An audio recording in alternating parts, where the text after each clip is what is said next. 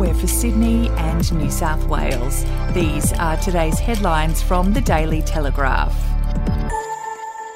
A diplomatic investigation is underway after two police security cars crashed as Australia's High Commissioner to London, George Brandis, tried to catch up to and join the Prime Minister's official motorcade at the Glasgow COP26 Climate Summit. The minor bingle has left two cop cars badly dinged and Mr. Brandis red faced with an official London Metropolitan Police report completed into the incident and a Department of Foreign Affairs and Trade investigation ongoing. It can be revealed Mr. Brandis, being driven in his diplomatic vehicle was trying to catch up with PM Scott Morrison's official motorcade on his final day at the summit in November en route to a stakeholder breakfast. If you would like to read more on that story today, you can take out a subscription to the Daily Telegraph at dailytelegraph.com.au or download the app at your app store.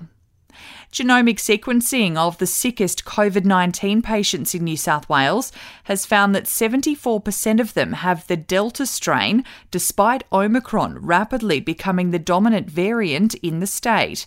The Daily Telegraph can reveal that detailed analysis of patients in ICU since December 16 confirms earlier suspicions from health officials that it was Delta and not Omicron putting patients in intensive care. Among patients in New South Wales ICUs where the variant is known since December 16, around 74% of patients are known to have the Delta variant.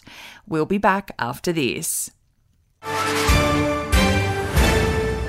News doesn't have to be boring. The Brits have given Prince Harry a new nickname after yet another tell all interview. Oh, God, is it the Ginger Whinger? Let the team at news.com.au get you up to speed each day with their podcast, From the Newsroom. a couple were busted joining the Mile High Club. Well, I guess they can't fly Virgin anymore. Politics, sport, red carpets, royals. Get all the goss in just a few minutes. Follow From the Newsroom wherever you get your podcast from. Outdoor venues are proving to be an island of prosperity in an otherwise bleak hospitality landscape. New South Wales currently has no density restrictions on outdoor eating or drinking, which has been a boon to venues such as the new Island Bar at Cockatoo Island in Sydney. But the Restaurant and Catering Association of Australia says the New South Wales government's density limits on indoor venues was to blame for the state's generally grim trading environment.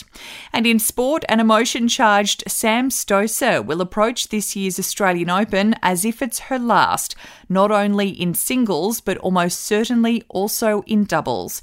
The 2011 US Open champion revealed last week that the Melbourne Park Grand Slam, which starts on January 17, would be her final singles event, but she's yet to make a decision on doubles.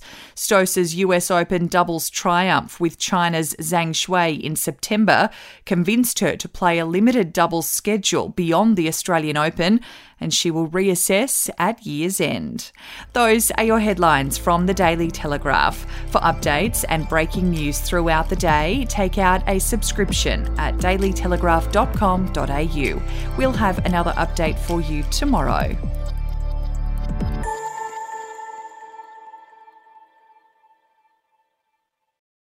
Are you ready to get an inside look at crime from someone who has investigated some of Australia's worst crimes? It was like Aladdin's cave. The luminol found bloodied footprints and bloodied handprints on a wall. So it's Yeah. just like a horror movie. Former homicide detective Gary Jubelin sits down with cops, crims, addicts, victims, small time cheats, and big town lawyers as they tell their incredible stories. My house got raided. Next thing you know, I got bail refused. Next thing you know, I'm on a truck Yeah. to Parklea Prison. Listen to I Catch Killers early and ad free on Crimex Plus on Apple Podcasts today or wherever you get your podcasts.